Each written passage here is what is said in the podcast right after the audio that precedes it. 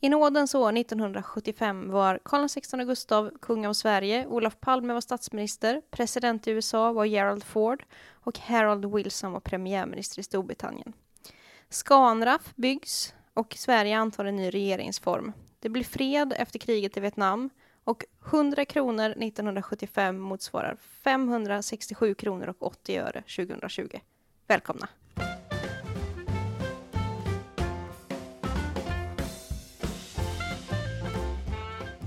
Ja, hej och hjärtligt välkomna till ännu ett sånt här specialavsnitt där vi diskuterar specifikt år. Och eh, förra veckan så visade vår slumpgenerator år 1975, vilket jag är mycket glad över. Mm, jag med, precis. För, förra veckan pratade vi om 1928. Precis, och vi kanske ska tillägga att eh, jag heter Iva Morgan. Och jag heter Lisa Viktorsson. Och i de här specialavsnitten som vi kallar för ja, 1900 frågetecken, eller vad ska vi kalla det? Någonting sånt kanske. Ehm, så slumpar vi alltså för att historielingos grundpelare är att vi slumpar fram eh, ämnen att prata om. Och nu slumpar vi fram med en slumpgenerator vilket år vi ska prata om varje avsnitt. Och det är ett år på 1900-talet och i, idag har det blivit 1975. Det är det nyaste året vi har haft hittills i Mm. den här serien. Det, det är lite nästan läskigt modernt. Nästan så. Men ett väldigt intressant år på många sätt. Så jag tänker väl att vi kanske drar igång. Ja, det gör vi.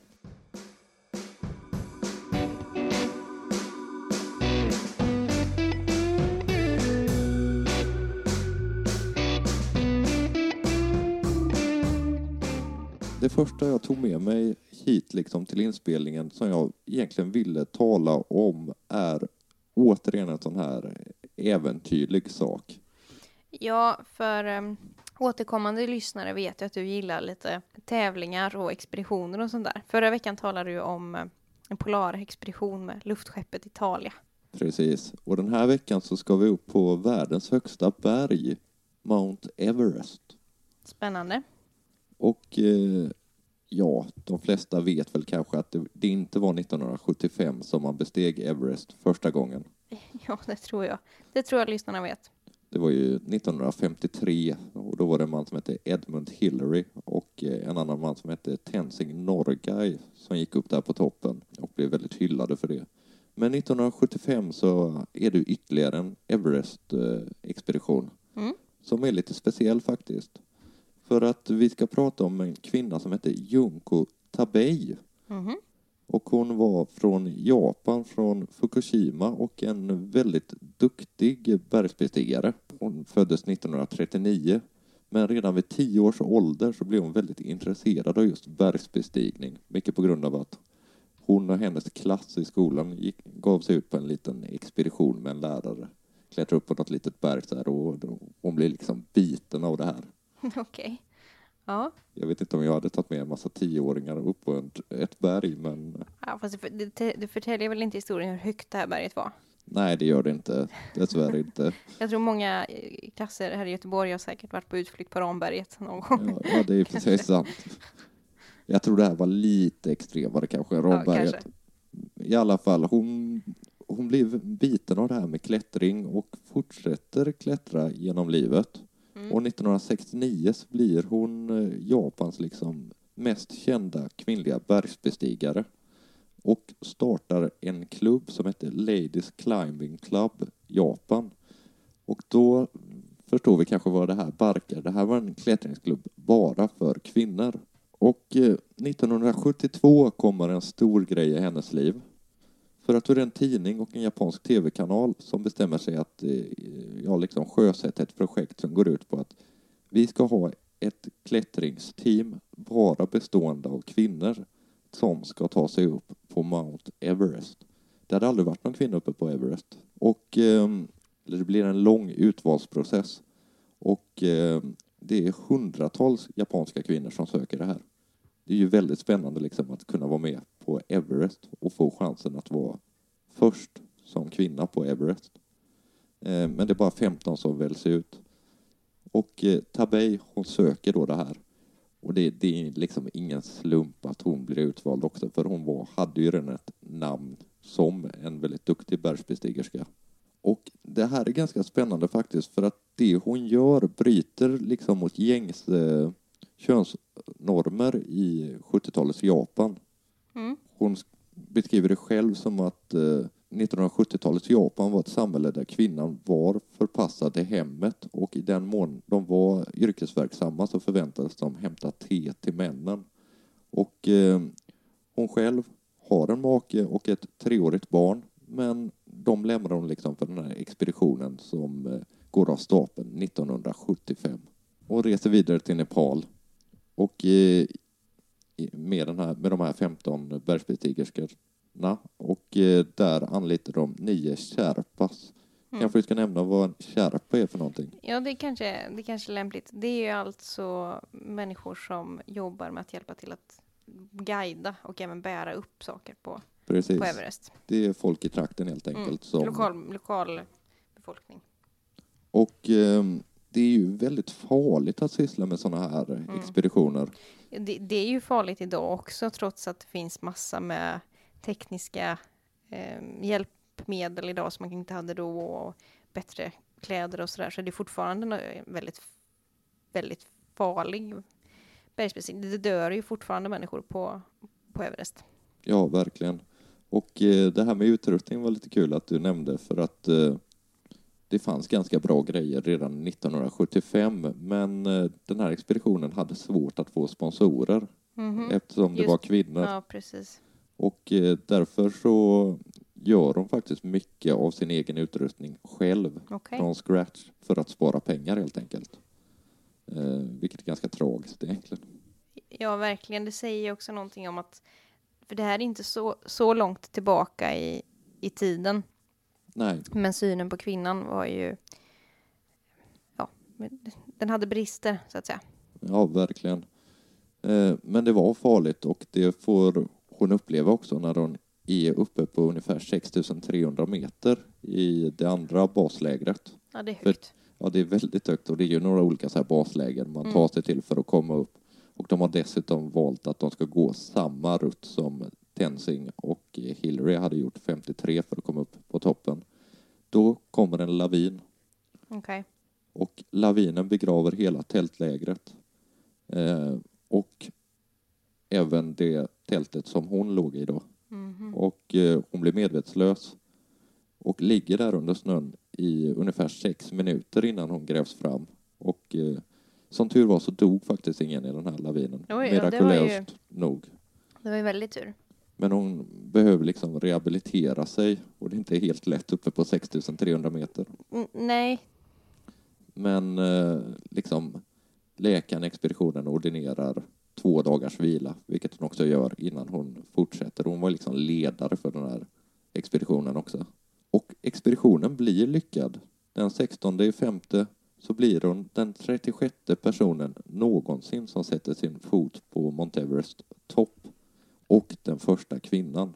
Det är faktiskt väldigt häftigt. Och det är, nog inte, hon är inte sådär jättekänd till eftervärlden.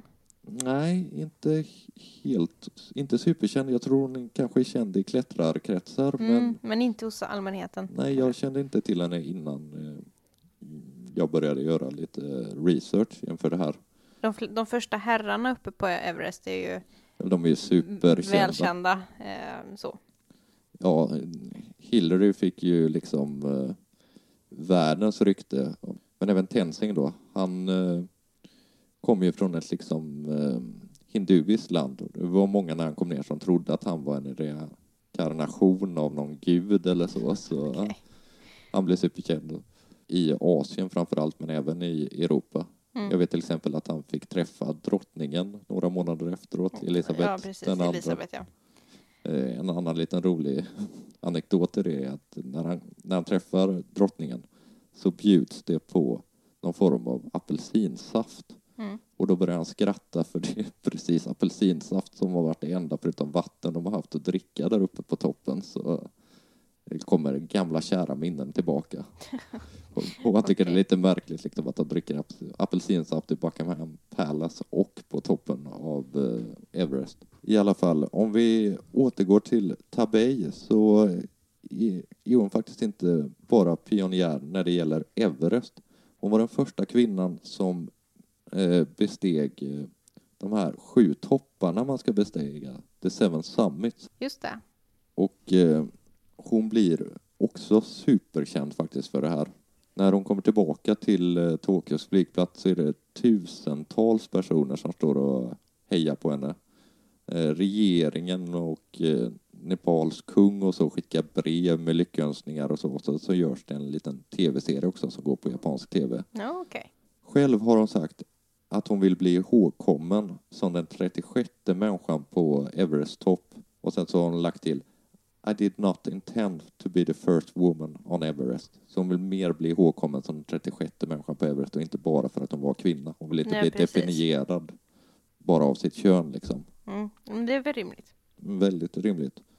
Och eh, hon dog för några år sedan. Men eh, man kan väl säga att eh, ja, hon rent bokstavligt har satt sin eh, prägel på himlen. Inte bara för att hon var uppe på Everest, utan för att det finns en asteroid som heter 6897 Tabei som är döpt efter henne. Mhm. Det ser man. Och även en bergskedja på Pluto. Eh, Okej. Ja, Pluto är väl ingen planet längre. En dvärgplanet en dvärgplanet. Den heter Tabei Mounts. Så att eh, hon har fått en egen bergskedja i rymden uppkallad efter sig också. Ja, det, det är fräckt faktiskt. Det är väldigt fräckt. Eh, som en eh, sista kanske parentes innan vi går vidare så kan vi väl nämna den första svenskan som var uppe på Mount Everest. Det var 1999. Det var Renata Klumska. Mm, just det. Och eh, den första svensken var ju Göran Kropp redan 96. Den här berömda expeditionen han gjorde när han cyklade ner dit Ja, precis. Och cyklade hem. och cyklade hem. Det är det som Varan TV driver med i flera sketcher. Väldigt roligt. Men vi kan alla gå vidare. Vi går vidare.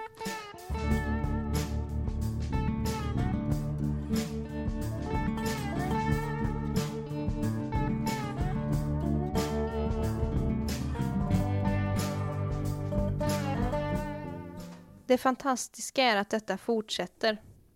Dessa satans mördare ska få hålla på som nu sker. Och de kommer att falla, också i den djupaste skam och förnedring och historiens dom kommer att bli ohyggligt hård. Det var inte mina ord. Nej, det där var väl eh, Palme. Ja, det var ifrån Olof Palmes invigningstal vid Socialdemokraternas partikongress den 28 september 1975. Och eh, det här är kanske ett av Palmes mest kända tal Ja, det är ju ett monumentalt tal liksom. och det är kanske ett av de absolut skarpaste talen han höll. Mm. Och de som han då kallar för Satans mördare, det är ju då diktaturregimen i Spanien som han Mm. åsyftar. Och det här talet hölls eh, nära efter att eh, det hände en fruktansvärd sak i Spanien. Eh, jag vet inte riktigt våra lyssnare, jag antar att man har koll på Franco och eh, på diktaturen som, som rådde i Spanien. Ja, vi behöver kanske inte gå in jätte... Nej, mycket. Franco kom till makten 39 och sen Mm. så höll han Spanien i ett järngrepp till sin död som också var 1975. Och, ehm, och just i slutet på Francos liv här så, så hände det flera väldigt blodiga incidenter i Spanien. Mm. Och ehm, redan året innan, 1974, så sker det två garrotteringar. Just det. Och eh, garrottering är ju, för den som inte vet, kanske det grymmaste av eh, avrättningsmetoder. Mm. Det är att man ska strypa den dödsdömda så långsamt som möjligt så att döden ska bli så plågsam som möjligt. Ja, det är ju verkligen vedervärdigt liksom. Ja, och 1975 då så döms ytterligare 11 stycken personer till döden. Och det här handlar alltså inte om kriminella människor på Nej. något sätt, utan det handlar om eh, regimmotståndare. Ja, meningsmotståndare Ja. helt enkelt. eh, medlemmar i antifascistiska rörelser som ETA och FRAP. Och eh, de döms till döden, 11, 11 medlemmar, varav en gravid kvinna. Mm. Men eh, innan domarna liksom genomförs så benådas fyra av dem, men sju får sätta livet till och arkebuseras. Ja. Arkebusering är då när man eh, skjuter helt enkelt. Ja, man blir skjuten. eh, Av flera stycken. Och eh, det här är någonting som får vä- omvärlden att reagera. Mm. inte minst i Sverige. Eh, Palme håller det här talet där han verkligen säger vad han tycker och i samband med det här så går han och väldigt många andra motståndare i Sverige ut på gatorna i Stockholm och skramlar in pengar till förmån för, Span för Spanien. Då. Alltså helt enkelt med en bössa Ja, och sen så och- någon väst där det står någonting. Jag tror det står frihet för Spanien eller Ja, något något, sånt. något sånt. Men, och det är ganska klassiska bilder när statsministern går runt och skramlar med eh, insamlingsbössa. Ehm, men det är inte bara det här att han håller det talet utan han kallar också hem den svenska ambassadören i Madrid Mm. för att liksom visa Sveriges starka ställningstagande emot regimen Verkligen. i Spanien. Och det, från svenska myndigheters håll så avråder man svenskar ifrån att resa med charterresor till Spanien. För vi kanske ska tillägga att under 70-talet så blir det väldigt populärt att åka till Kanarieöarna och ja, eh. Solkusten och sådär. Vilket många också gör. Och eh, det finns lite motsättning i Sverige till det här. Ehm, och det kanske tydliggörs mest av allt i två stycken låtar som var ehm, i ropet på 70-talet. Mhm. Den första är en, schlager eh, framsjungen av Sylvia Vrethammar. Just det, jag vet vart du är på väg. Ja, i Viva i Spanien. Ehm, som, Ja, den är väldigt glättig. Och, den är väldigt glättig och eh, där Spanien framstår som ett eh, fantastiskt land där man eh, dansar och festar och eh, solar och badar och allt är toppen. eh, Precis. Och det fick hon ju väldigt mycket kritik för också naturligtvis. Att folk tyckte det var osmakligt att den här blev en hit. Men samtidigt så blev det en hit och den sålde väldigt bra och blev väldigt populär. För det var ju så att svenskar fortsatte att åka till Spanien Ja. trots, trots det här som hände. Och en annan låt på andra sidan så att säga. Mm. Den eh, släpptes faktiskt just 1975 på eh, Hoola Bandoola Bands eh, skiva Fri information. Och den är skriven av Björn Afzelius. Den heter Juanita. Mm. Den, är, den är bra. Den är väldigt bra och den mest träffsäkra textraden i den tycker jag är Och ni borde veta att turisternas pengar är som honung i förtryckarens mun. Ja, precis. Det tycker jag sammanfattar hela det absurda i att resa till, till diktaturer. Och någonting som man kan tänka på även idag kan jag tycka. Ja, precis. Att, Och- Ja, det finns ju många länder med lite med skevt styre. Ja, absolut. Så det här är inget som är unikt för Spanien, men just det här handlar om Spanien. Ehm, Ja, sen så jag tänker också när det gäller låtar, vi, vi har ju Sillstrypan också 1975 och någon textrad i, eh, i eh, Doing the Omoralisk schlagerfestival är att de sjunger om den spanska solen. Ja, och det, det är ju en direkt blinkning till uh, Silvia Vrethammar. Ja, en direkt känga. Mm, nej, men jag, jag, min, min programpunkt här var i alla fall om, om Sveriges ska man säga, relation med Spanien 1975. Som ju blev ganska, ganska spänd. Framförallt eftersom att Palme som ju var en av världens kanske absolut mest karismatiska och eh, starkaste ledare. Som ju, han gjorde ju ett eko inte bara i Sverige utan han var ju ett fenomen internationellt. Och det var ju mycket på grund av sådana här grejer. Mm. Det var ju också de här julbombningarna som Ja. han gick ut och kritiserade i väldigt liksom eh, starka ordalag och så. Och det är väl lite det hans le- legacy bygger på. Att han var så frispråkig och vågade ta plats. Han var inte rädd för att få folk emot sig så att säga, utan han vågade stå upp för det som han tyckte var rätt och eh, eh, utgick ifrån det. Och en sån ledare har vi eh, ju varken haft före eller efter skulle jag säga i Sverige. Nej. Och det kan vara lite intressant också för våran generation som ju inte upplevde Palme så är han nog mest ett, ett mordoffer när Ja, folk tänker på precis. Palme som det var den statsministern som blev, som blev skjuten. Men han var ju så otroligt mycket mer och jag tycker snarare att vi ska ko- komma ihåg hans politiska gärning snarare än, än bara faktum att han eh, mördades på ett fruktansvärt sätt. Och jag tycker att eh, det här är eh, det här talet är kanske ett av Palmes absolut starkaste eh, ögonblick i hela, i hela hans politiska karriär. Man får lite, lite rysningar när man lyssnar på det. Ja, verkligen. Och vill man göra det så finns det på, på nätet, en googling bort. Men ska, ska vi gå vidare kanske?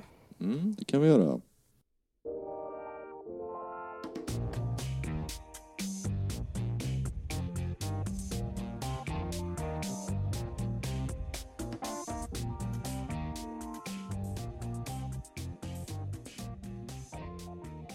1975 som eh, ett populärkulturellt år tycker jag skulle vara någonting som hade varit trevligt att prata lite om också.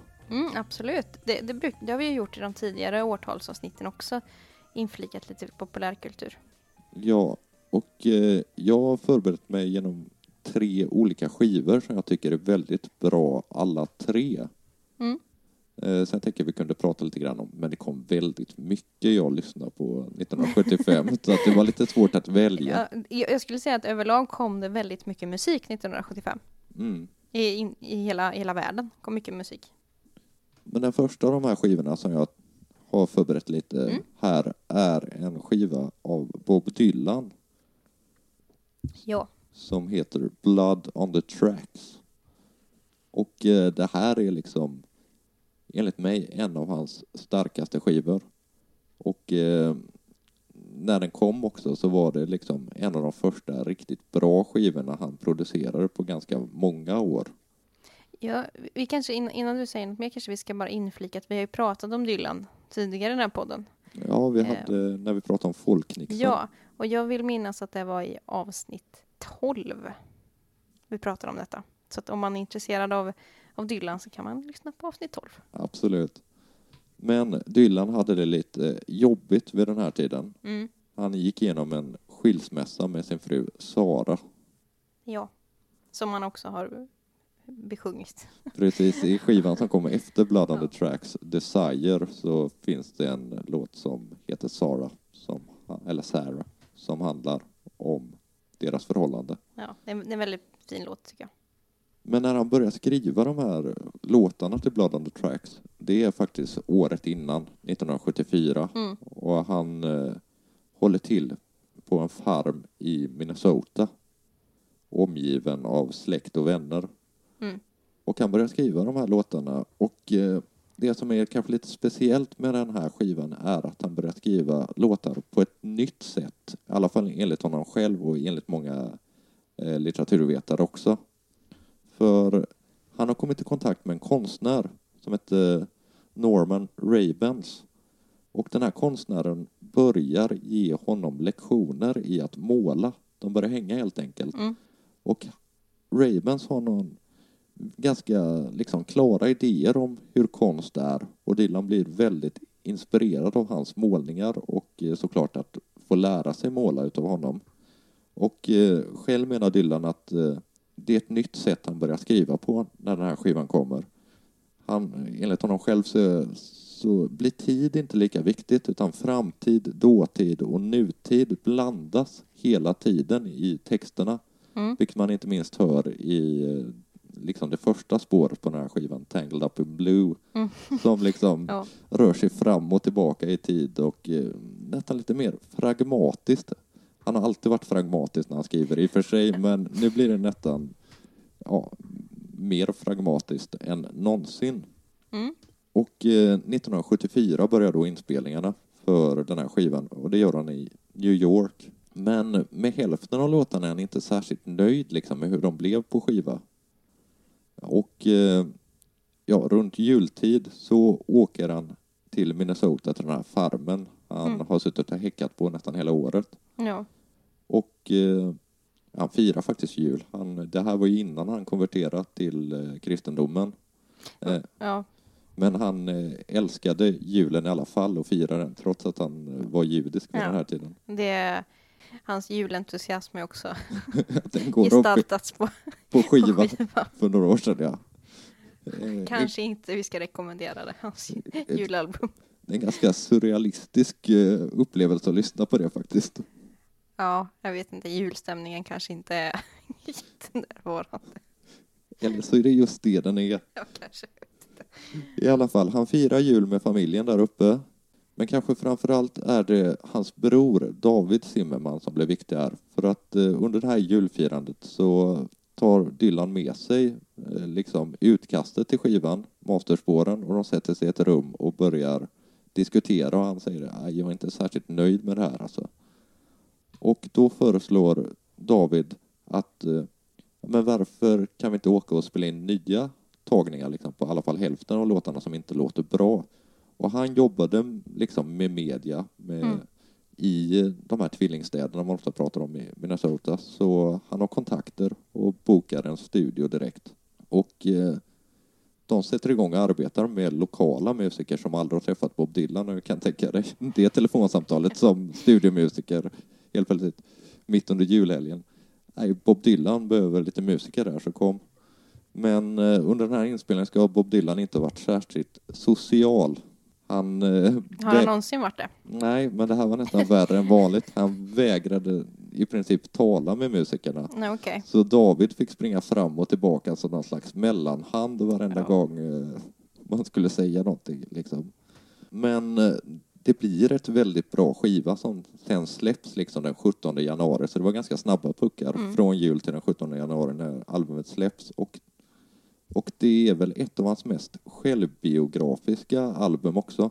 Även om Dylan själv i sina te- intervjuer har förnekat att det skulle vara självbiografiskt överhuvudtaget så har hans son Jakob gått ut och sagt att eh, det handlar om dem, eller alla låtar inspirerade av de samtal som hans föräldrar hade med varandra under, den- under den här tiden. Mm. Här blir liksom ett monument till hans konstnärskap, den här skivan. Mm. Av många Dylan-kännare så anses det vara liksom en, ett av de absolut bästa albumen.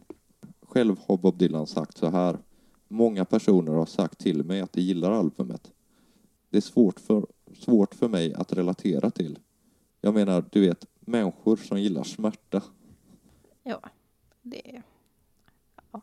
Han är ett, han är ett outforskat universum. Ja, han är lite märklig ibland. Ja. Hade du någon mer, något mer album som kom 75? Ja, ett annat så här ikoniskt album som kommer 75 är ett album av Patti Smith som heter Horses, som är hennes debutalbum. Mm. Och hon hade liksom länge hankat sig fram eh, på New Yorks eh, konstnärsscen, både som poet men kanske men liksom året innan, åren innan som musiker och började spela med sitt eget band liksom på olika underground-scener i New York. Eh, under en sån här spelning så kommer det representanter från ett skivbolag som heter Arista Records och eh, de ser liksom potentialen i den här unga artisten. Så att eh, de skriver kontrakt med henne och sen så tilldelar henne en producent också. Och det var ingen mindre än John Cale som är känd från Velvet Underground, ett annat så här superkänt band från lite tidigare. Och det här albumet spelades in i en studio som heter Electric Lady Studio. Och eh, det var egentligen Jimi Hendrix från början som hade startat den här studion. Så det är en legendarisk studio där många, många kända album har spelats in. Och det togs emot bra av alla kritiker. Och eh, blev liksom så här ett väldigt viktigt album, framförallt för punken. Eh, de ser, punkarna såg ofta Patti Smith som någon slags förgrundsgestalt. Eh, det hela tog fem veckor att eh, spela in. Mm. Och eh, det här omslagsfotot, det är väldigt känt. Det tror jag de flesta känner till hur det ser ut faktiskt. När de står med en vit skjorta och någon slags kostym och, och så. Den här vita skjortan hon har på sig har hon faktiskt köpt på Frälsningsarmén, skriver hon i sin självbiografi. Och eh, det här fotot då, som är omslaget till Horses, det togs av hennes eh, dåvarande pojkvän Robert Mapplethorpe. Och eh, Mapplethorpe eh, var, kom sedermera att bli en väldigt känd fotograf. Mm. Eh, Men de hade ett väldigt eh, tragiskt förhållande. Som, om man vill veta mer om det kan man läsa hennes självbiografi Just Kids. Mm. Och i den kan man till exempel läsa om det här fotot. När jag numera tittar på bilden är det aldrig mig själv jag ser. Det är oss. Ja. Så det är monumentalt. Vi, kanske innan vi går vidare också, Patti Smith har ju ett ganska varmt förhållande till Sverige också. Ja, det, Och kanske framförallt Göteborg, det, det av någon outgrundlig anledning. Jo, jag har läst någonstans att hon är ju en duktig författare. Jag slukar den där boken. Och hon håller faktiskt på och jobbar på sitt första fiktiva Mm. verk också, en deckare. Och den ska utspela sig på Hotell Eggers här mitt i stan. Ja. Eh, när jag hörde det första gången så tänkte jag att det absolut inte kunde vara sant, men det, det är det faktiskt. Hon, hon gillar Eggers, hon bor på Eggers när hon är eh, Ja, det- i Göteborg. Och det- hon eh, kommer gärna hit och spelar. Ja, jag har själv sett henne här utan den faktiskt framförde hela Horses för några Så- år sedan. Ja, det, det, är- det, det är ganska häftigt tycker jag. Att eh, en av världens mest kända musiker ska skriva en deckare som utspelar sig på Hotell Eggers i Göteborg. Ja, det är lite märkligt faktiskt. Hade du en sista, ett sista album? Ett sista album som jag också gillar är, heter Red-Headed Stranger. Mm. Och det är ett countryalbum av Willie Nelson.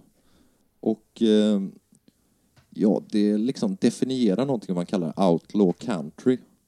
Och det var liksom en rörelse som eh, bröt mot gängse normer i countrymusik. Man tyckte att countrymusiken hade blivit alldeles för kommersiell och eh, popaktig nästan. Mm. Och då kan man ju dra eh, liksom raka referenser kanske till en musikrörelse i Sverige på den här tiden. Ja, det kan vi absolut göra. Även om de kanske befann sig på olika delar av det politiska spektrat. Så det är ändå någon slags samma grundidé. Mm. Ehm, och Willie Nelson, Ska vi nämna vad det är för... ja precis, proggen. Ja, precis. Vad det var, den svenska rörelsen. Kanske att vi får anledning att återkomma till den strax. Ja, det är spännande. Ja.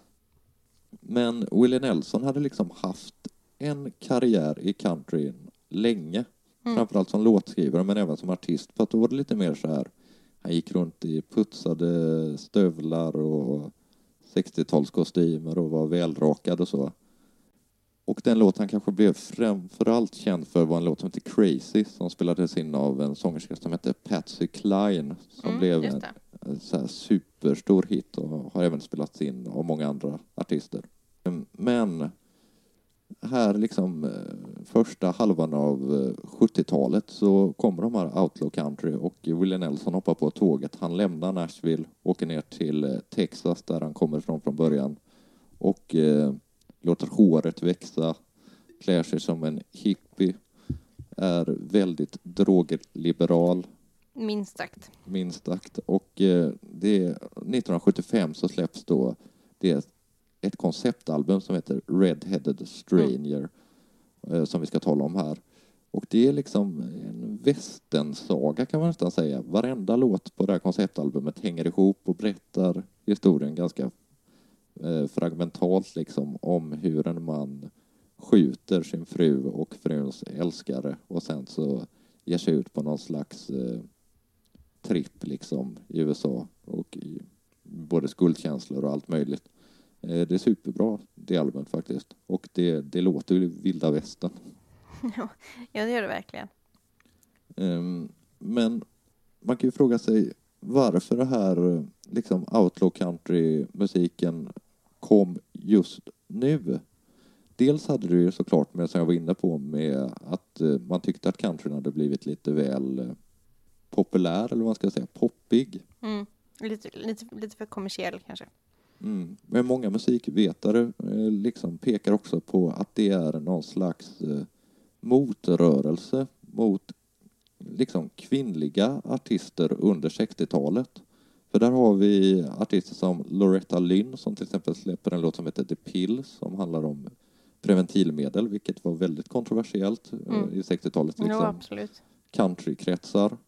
Eh, liksom hela kvinnans egen rätt till sin egen sexualitet och eh, även Dolly Parton släpper ju en eh, låt som heter Just because I'm a woman som också ifrågasätter rådande könsnormer. Mm.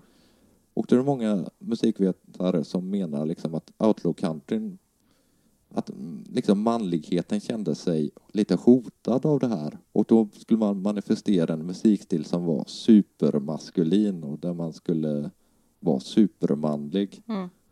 Och jag vet inte, Willie Nelson kanske inte är det bästa exemplet på det här men eh, artister som Waylon Jennings eller Merle Haggard är eh, ännu mer typiska exempel på det här. Men det var väl det jag hade om de här tre skivorna. Vi, vi kanske ska nämna något om musikåret 75 i Sverige också. Ja, gärna det. Vi, vi, vi kan ju inte tala om 1975 utan att säga att eh, Eurovision Song Contest eh, avgjordes i Sverige. Mm. Och tävlare för Sverige, det gjorde Lasse Berghagen med Jenny Jenny. Ja. Eh, men det som är anledningen till att det var i Sverige var ju att ABBA hade vunnit Brighton med Waterloo året innan då. Mm, precis. Och det som är mest spektakulärt med Eurovision 75 det är väl kanske att det anordnas en alternativ schlagerfestival eh, som går att bevittna på SVTs Öppet arkiv till exempel det om man är intresserad. Det är ju där sillstryparen kommer fram, som jag nämnde tidigare när vi pratade Spanien. Ja, precis. Eh, och det är en motreaktion emot eh, eh, det kommersiella i, Ja. i Eurovision. Ja, man tyckte ju det var fult. Det kom. Ja, precis. Ehm, så, så det kanske vi måste nämna först. Sen, du tog tre engelskspråkiga album. Då Mm. tänkte jag bara kort nämna tre eh, svenskspråkiga album som kom 75. Ja, gärna det. Eh, jag var inne på ett av dem tidigare när vi pratade om Spanien. Och eh, det är ju Fri information om Hoola Band Band. Mm. Med Vie och Afzelius i täten. Jajamän. Och ehm, så den har jag redan varit inne på. Där just låten Juanita kanske är den mest ehm, bevarade av den, den, den som, som ju blev en superhit. Liksom. Mm. Ehm, sen måste vi kanske nämna en debutant 1975 Ja, vem kan det vara? eh, som idag mest sitter och sitter, sitter på Österlen och eh, funderar på livet. Men eh, Ulf Lundell släpper ju sin första, sitt första album Varje måne Just det. 1975. Jag vet inte om man var så arg på turister på den tiden. Eh, det vet jag inte. Eh, framförallt så bodde han väl i Stockholm då. Men ehm, mm, det är ett första, första album och sen har det blivit oändligt många fler efter det. Och sen det jag kanske vill framförallt lyfta från 1975 det är ju eh, ett av mina favoritalbum skulle jag säga. Alla kategorier genom hela historien. Nya perspektiv, Ola Magnell. Ja, det är fan, en fantastisk skiva. Ja, och en fantastisk musiker som gick bort alldeles för tidigt för inte speciellt länge sedan. Nej. Och eh, som ju är hans stora, stora verk där jag tycker att egentligen alla spåren håller eh, väldigt bra fortfarande idag. Ja, och eh, den görs ju liksom... Han var ju ganska vänsterdriven, Ola Magnell, Mm. men han eh, ger ändå en känga till folk han ty- anser är alldeles för liksom eh, svartvita. Mm. Och, och, man, jag vet inte riktigt, Ola Magnell var ju aldrig riktigt en del av progrörelsen som, eh, som pågick i Sverige på det sättet, utan han höll sig lite mer nyanserad. Ja, ja han, han var ju dessutom på ett eh, kommersiellt skivbolag, Metronom, som Mm. eh, ja, det är ett gammalt jazzbolag från början, men det ansågs ju av musikrörelsen var väldigt fult att han låg på just Metronom av alla bolag man kunde välja. De hade ju ofta egna bolag. Ja, precis.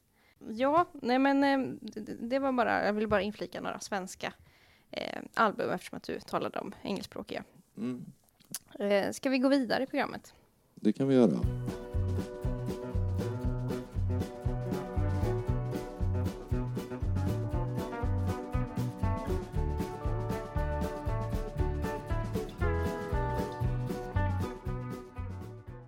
Ska vi tala någonting om filmåret och tv-året 1975? Gärna det, för det har jag nästan ingen koll på alls. Mm. Men, så det är kul att lära sig. Jag kan börja med en serie som, som eh, jag lovar att du har sett. Ja, okej. Eh, Och det handlar om en liten pojke i Småland. Ja, kan det vara Emil i Lönneberga? Ja, tv-serien om Emil Lönneberga har eh, premiär. Och den fantastiska med Alla Nedvall och Emmy Storm och hela gänget. Mm.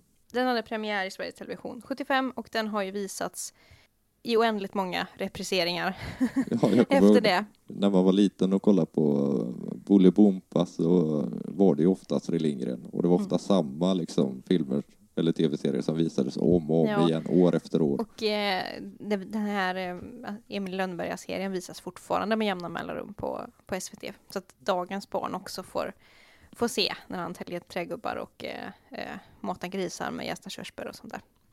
Ja, En film som hade premiär 1975 och som faktiskt blev Oscarsbelönad. Den fick fem Oscars.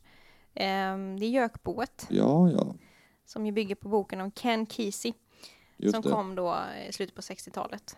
Och eh, det är ju en sån riktig, riktig klassiker eh, med Jack Nicholson i huvudrollen som Mm. spelar då en kriminell eh, fängelsekund som är trött på att sitta i fängelse och tänker att spelar jag bara galen så kommer jag bli utsläppt och hamna på mentalsjukhus istället och det kan ju inte vara värre. Så han spelar galen, hamnar på mentalsjukhus och insåg att det inte var speciellt kul där heller. det Nej, kan man väl säga är grund, grundstoryn i, i Jökboet. Ganska på många sätt obehaglig film, men eh, den ska man se tycker jag. Mm. Vi har två herrar som är väldigt aktiva i svensk eh, nöjesindustri 1975. Ja, är det Hasse Tage antar jag? Nej, det är, Jajamän. eftersom det är du som håller i taktpinnen. Ja, det stämmer mycket bra. De gör varsin långfilm. Okej. Alltså de skriver inte in gemensam, utan de skriver varsin. Sen är ju båda två involverade i tillverkningen då. Men Ägget är löst, som är eh, skriven och regisserad av Hasse Alfredson, men där Den har jag inte sett. Tage är med och är eh, producent. Eh, det, det är en väldigt skruvad, väldigt skruvad film med märkliga familjerelationer och eh, ja, det går nästan inte att förklara den. Man, man ska titta på den. Ja, okej. Gösta Ekman och Mats von, Sy- Max von Sydow är fantastiska i Eget löst.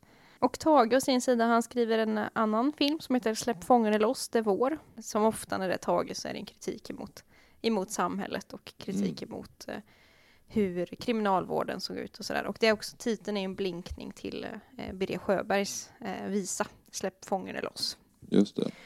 Ehm, men det kanske... Det är ju två filmer som ändå är relativt bevarade, som visas ibland i tv och som folk nog ändå har sett. Men det tredje verket eh, av de här två, eller av den ena, eh, Tage Danielsson lanserade Karl-Bertil Jonssons Sagan om Karl-Bertil Jonssons julafton. Ja, den har man ju sett ett antal gånger. Den hade premiär i SVT eh, den 24 december. Och det är ju Tage som har skrivit sagan och sen är det Per Olin som har eh, regisserat och illustrerat. Tycker jag är värt att lyfta fram Per Olin som ju är eh, en otrolig illustratör. Mm. Som ofta får lite oförtjänt, han får lite för lite eh, uppmärksamhet kan jag tycka. Lille Karl-Bertil ser ju ut som Tage Danielsson. Ja, det gör han absolut. Eh, och den här berättelsen kom från början från en bok då som Tage skrev som heter Sagor för barn över 18 år. Ja, okej. Och eh, jag tror de flesta har sett Karl-Bertil Jonssons julafton. Och det är ju en otrolig Robin Hood-saga. Eh, där en ung man tar eh, moraliskt ställningstagande. Precis. Och eh, jag kan gärna vara utan Kalanka och hans vänner på julafton, men eh, Karl-Bertil Jonsson ska man se. Klockan 19 på SVT. Om, om någon mot förmodan inte har sett den så, så, eh, så vet ni. En sista tv-nyhet 1975. Det här kommer jag bli hatad för.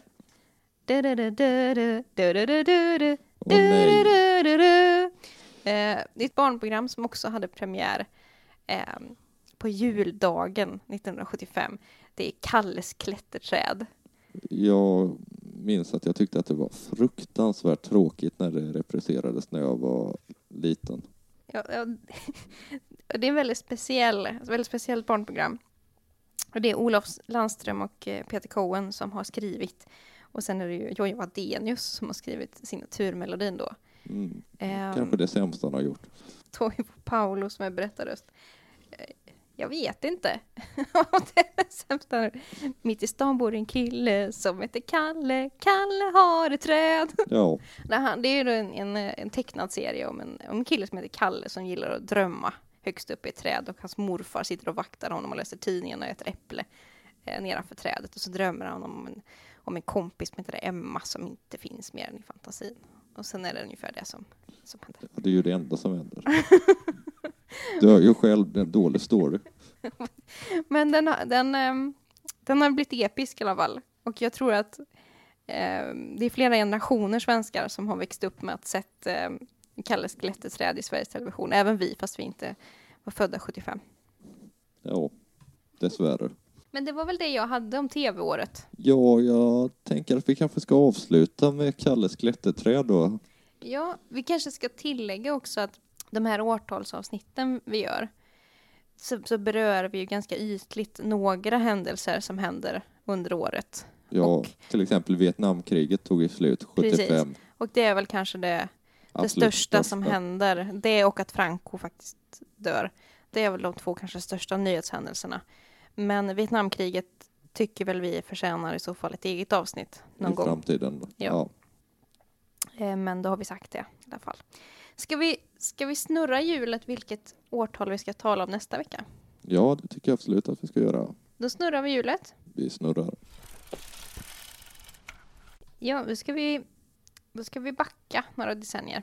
Ja, vi ska till eh, 1936. Så får vi se vad vi vad ska fram för nyheter då. Ja, vi har inte haft något 30-talsavsnitt ännu va? Nej, det har vi inte haft. 28 är det närmsta. Så att, eh, det blir säkert spännande. Kanske inte ett lika stort populärkulturellt sjok där. Jag tror kanske inte det. Ehm, så tyckte ni att det var tråkigt så kan ni lyssna nästa vecka utan risk. Precis. Men ehm, vill ni höra av er till oss så kan ni göra det på historielingo.gmail.com. Eller på sociala medier. Och till exempel om ni har, där heter vi historielingo på Mm. sociala medier. Till exempel om ni har egna minnen kring årtalen vi talar om så kan ni jättegärna höra av er och dela med er av dem. Ja, Eh, har ni önskemål gällande andra ämnen vi kan göra specialavsnitt eller så kring kan ni, är det också välkommet. absolut. Och med de orden kanske vi ska tacka för att ni har lyssnat. Ja, tack ska ni ha och eh, ha det så gott. Ha det bra. Hej. Hej.